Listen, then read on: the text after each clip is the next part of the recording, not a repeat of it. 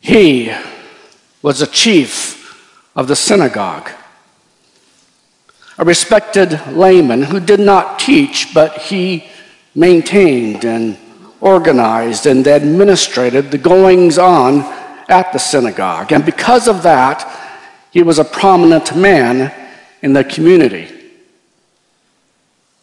He had become increasingly worried about the condition of his 12 year old daughter. He felt helpless, powerless, desperate, and scared to death of losing his little girl. He heard that Jesus had arrived on the shore of his town, which was situated on the lake. And he went to ask Jesus to heal his daughter. Now, Jesus wasn't accepted by his religious community, but Jesus did have a reputation as a healer, and he was desperate. The man Jairus, who put aside the opinions of his peers and go to Jesus and ask Jesus to come to his home, lay hands on his daughter, and heal her. But he had to hurry because her labored breathing condition told him and everyone else that death was at the door. She was a woman who had been bleeding for her uterus for 12 years. The incessant blood flow made her ceremonially unclean according to Jewish law. And that meant whoever she touched became unclean. And whatever she sat on became unclean. Whoever touched her would be unclean. You could not share a bed with her. You could not sit in the same chair she did. She could not sit at the synagogue. She was an outcast, living in shame and living in poverty because she had spent everything she had trying to find a doctor who would cure her. But they had only made her worse, and she was broke. The stories of this man and this woman intersect when they meet Jesus. And we read about their encounter in Mark chapter 5, beginning with verse 21. So we'll read that. When Jesus had again crossed over by boat to the other side of the lake, a large crowd gathered around him while he was by the lake. Then one of the synagogue rulers, named Jairus, came there. Seeing Jesus, he fell at his feet and he pleaded earnestly with him, My little daughter is dying. Please come and put your hands on her so she will be healed and live. So Jesus went with him. A large crowd followed and pressed around him, and a, a woman was there who had been subject to bleeding for 12 years. She had suffered a great deal under the care of many doctors and had spent all she had, yet Instead of getting better, she grew worse. When she heard about Jesus, she came up behind him in the crowd and touched his cloak because she thought, if I just touch his clothes, I will be healed. Immediately, her bleeding stopped, and she felt in her body that she was freed from her suffering. At once, Jesus realized that power had gone out from him. He turned around in the crowd and asked, Who touched my clothes? You see the people crowding against you, his disciples answered, and yet you ask, Who touched me? But Jesus kept looking around to see who had done it. Then the woman, knowing what had happened to her, came and fell at his feet, and trembling with fear, told him the whole truth. He said to her daughter, Your faith has healed you. Go in peace and be freed from your suffering. While Jesus was still speaking, some men came from the house of Jairus, the synagogue ruler. Your daughter is dead, they said. Why bother the teacher anymore? Ignoring what they said, Jesus told the synagogue ruler, Don't be afraid, just believe. He did not let anyone follow him except Peter, James, and John, the brother of James. When they came to the home of the synagogue ruler, Jesus saw a commotion with people crying and wailing loudly. He went in and said to them, Why all this commotion and wailing? The child is not dead, but asleep. And they laughed at him. After he put them all out, he took the father, the child's father and mother, and the disciples who were with him, and went in where the little girl was. He took her by the hand and said to her, Talitha cum, which means, little girl, I say to you, get up. Immediately the girl stood up and walked around. She was 12 years old. At this, they were completely astonished. He gave strict orders not to tell anyone or to not to let anyone know about this, and they told them to give her something to eat.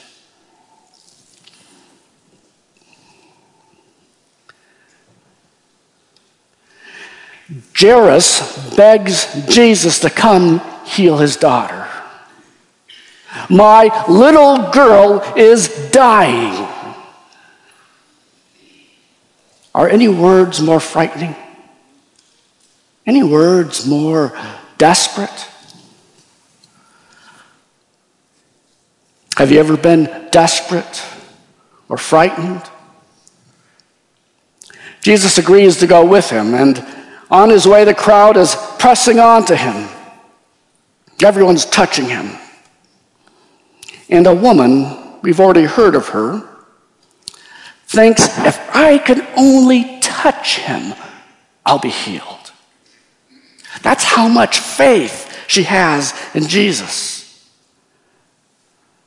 She too is desperate.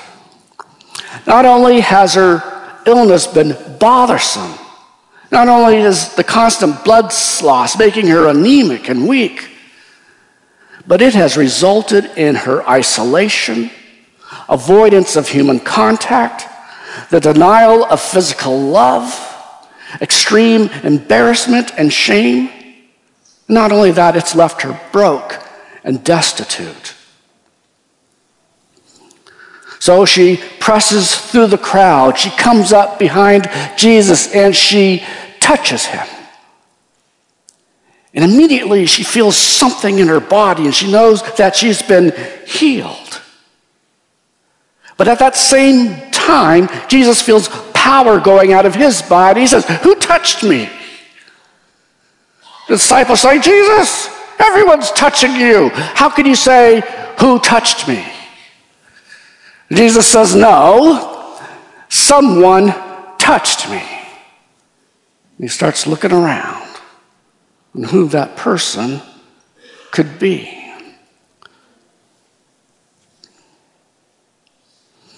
The woman is horrified because she knows it was me. And she's afraid. Will he scold me because I touched him and made him unclean? Will he be repulsed by my uncleanness? She's not alone in her fear. Even today, there are people who will avoid Jesus because they're afraid they'll scold him. They'll scold them, or he's afraid he'll be repulsed or will reject them because of their unclean thoughts or unclean ways. She's afraid of being rejected by Jesus. But she comes forward, frightened, laying down at his feet, and says, It was me. I'm the one who touched you. And Jesus' response Daughter, daughter, your faith has made you whole. Your faith has healed you. Go with my peace.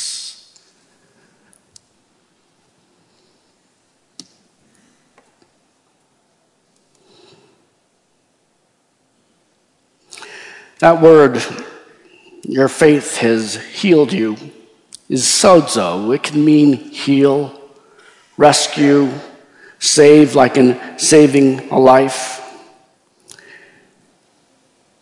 And salvation in Jesus includes all that. Salvation isn't just a ticket to heaven after you die. It's a whole new life, uh, a new quality of life, an eternal quality of life that begins the moment Jesus touches you. Jesus called her out because he wanted this woman who had always thought of herself as an outcast, and because he wanted everyone else who thought of her as an outcast to know that she was an outcast no longer, but that she was whole, she was healed, she was clean, and she was a daughter of God. He also said, My peace or my shalom goes with you. Shalom is a sense of wholeness and well being. Faith in Jesus is the vehicle by which we receive his shalom. We hear often in evangelical churches we are saved by faith. We also receive peace by faith. Meanwhile, this delay is making Jairus quite nervous. Can you imagine his impatience? My daughter can die at any moment, and Jesus is taking his own sweet time. Have we ever been upset with the timing of Jesus? His fear is realized when his servants come and say, your daughter's dead. Don't trouble the teacher any longer. Our text says that Jesus overheard them. And so he turns to Jairus, who, upon hearing those words, the breath just goes out of him. And then he is seized with a panic. Jesus says, Don't be afraid, only believe. The tense in the Greek is the imperfect, it's one of continuous action. Don't be afraid. Keep on believing. Keep on believing. Jesus is telling him, You asked me to heal your daughter. I said I would. Keep believing. Well, Jairus believes enough to keep on going. When he enters his house, it's full of people. There's a commotion. People are wailing and screaming and tearing their clothes. And it's just as he had feared, his daughter is dead. But Jesus says, Why all the commotion? Why are you guys wailing? She's not dead, she's asleep. And the people who are there, they know she's dead. So what Jesus says sounds crazy, or even worse, a cruel joke. And the wailing turns into ridicule. Jesus sends everyone else out. Takes Peter, and James, and John, and the mother and the father, and they go into the place where the little girl is.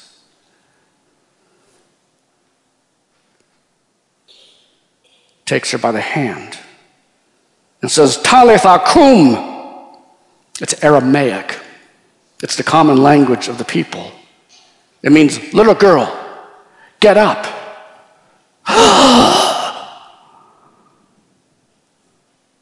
she sits up and starts to walk around the room. And Jesus says, Give her something to eat. The text says in the Greek, Immediately, they were astonishingly astonished. That's the Greek way of saying they're blown away.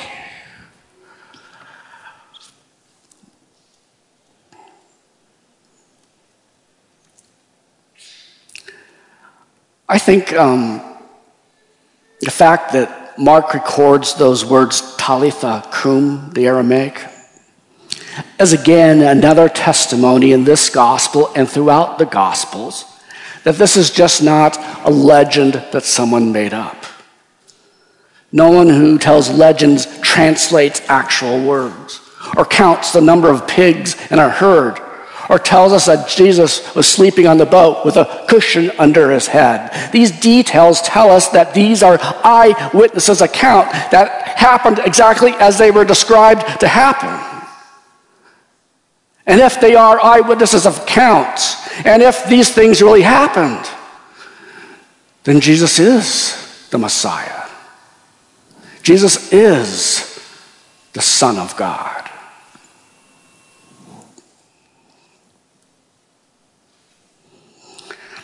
Now, faith is what the woman and Jairus had in common.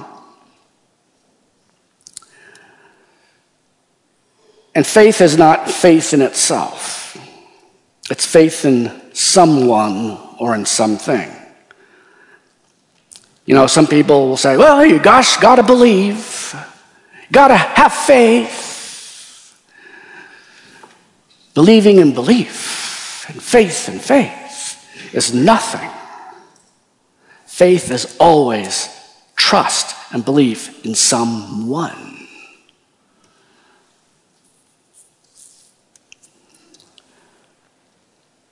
I have to bring up the Chiefs in the Super Bowl. After the game, they interviewed several of the players. All of them mentioned, hey, we had faith, right? Seven minutes into the fourth quarter, I did not. They had faith. And the faith wasn't this, well, I sure hope we win. It was no, we had faith that our quarterback would make a play. We had faith that our wide receivers would make a play. We had faith that our defense would stop their run. You had faith in someone.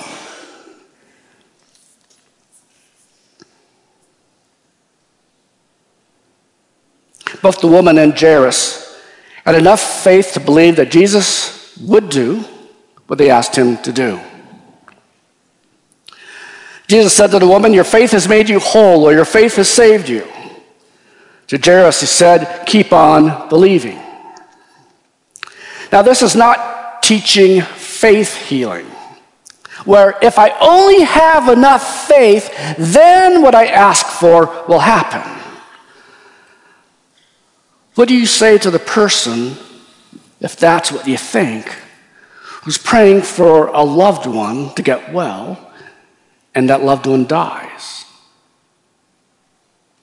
Did you not have enough faith? Or did that dying person not have enough faith? That's cruel. That's wrong. And neither are we teaching here that if we have enough faith, we can name it and claim it. That in the name of Jesus, I'm going to declare that I want a new pickup truck. And I'm going to have faith that He provides it for me. Some televangelists say that about their new Learjet they want to buy. But that's not faith.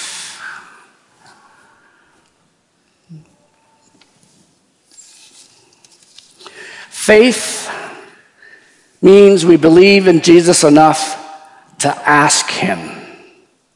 Not with wishful thinking, but believing that Jesus can do what we ask for. And then we leave the results to Jesus. In the next chapter of Mark, we'll read about a visit to Nazareth. And it'll say that the people there did not believe in him. And then it says, and because of that, he could not do many miracles there. And that he's actually amazed at their lack of faith. And so there is a component of faith that's necessary for Jesus to work. I think it's because God chooses to work through faith. He will not work where people do not believe him or trust him.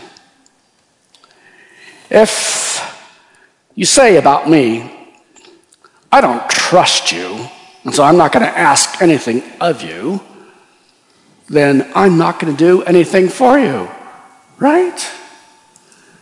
But if you say, I trust you, I believe you can do this, and I'm asking you to do this for me, then you leave it to me to act in the way that I think is best for everyone I'm involved with.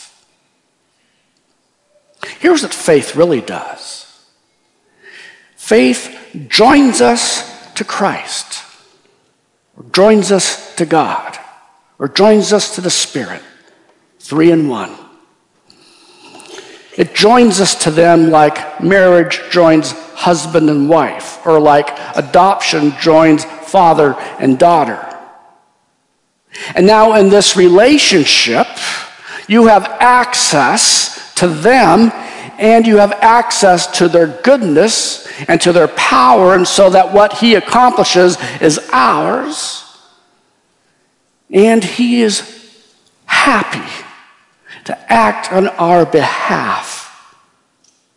But He acts on the behalf of everyone who's in His family.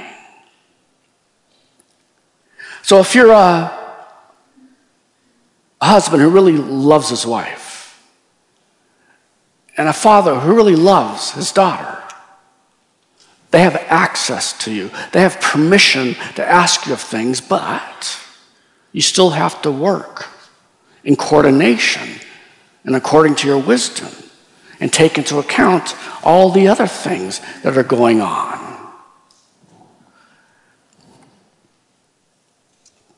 Faith is not something magic. Rather, it joins us to the one we have faith in. And from this union, we receive the benefits of the relationship. Now, that said, we can read some aspects of faith from this passage.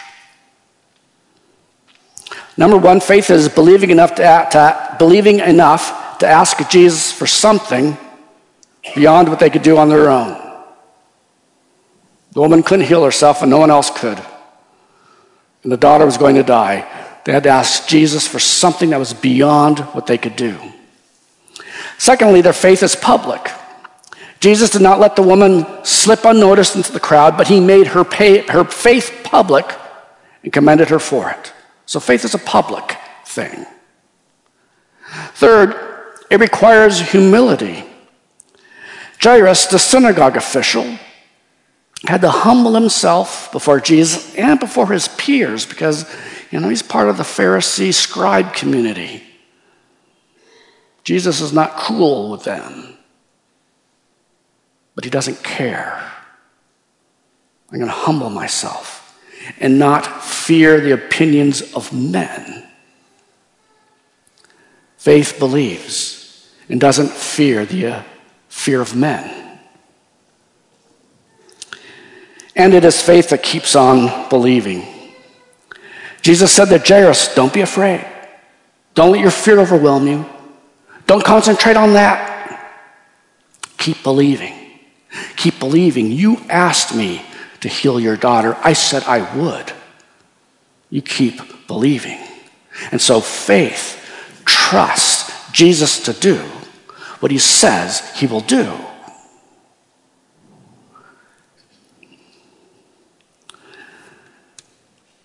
Their only hope was Jesus. Our only hope is Jesus.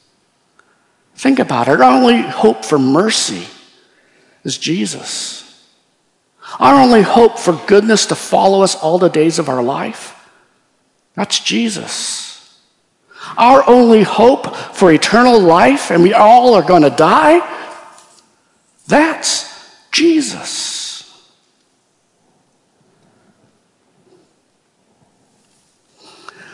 Some of you are at the end of your rope. Some of you are scared to death for your struggling child. Some of you have your life falling apart and you see no light at the end of the tunnel. Some of you fear the death of a loved one who is ill. Maybe you have your own health struggles, or maybe you are facing your own death, and maybe you're afraid of a subsequent judgment. Your only hope is Jesus. Our only hope is Jesus. Are you scared? Keep believing. Are you hopeless? Keep believing. Do you see no way out? Keep believing.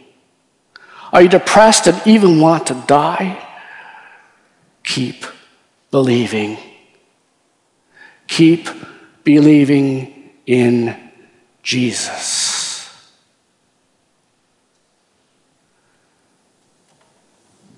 Let us pray.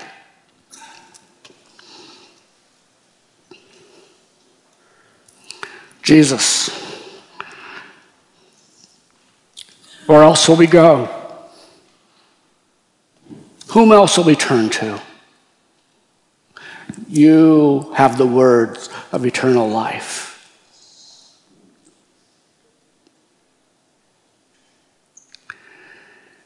And Lord, we bring to you our worries, our fears, our anxieties, our struggles, our sin, our ugliness, our brokenness. We come near asking that you would touch us So we bring these things to you, Lord. Touch us and make us whole.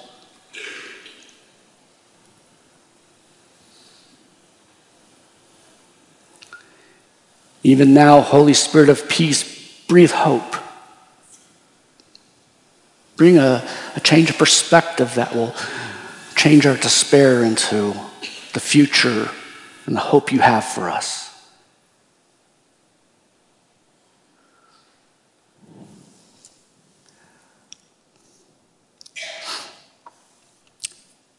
Now, Lord, we've given you all our junk. Now we're going to give you our gifts because you're worthy.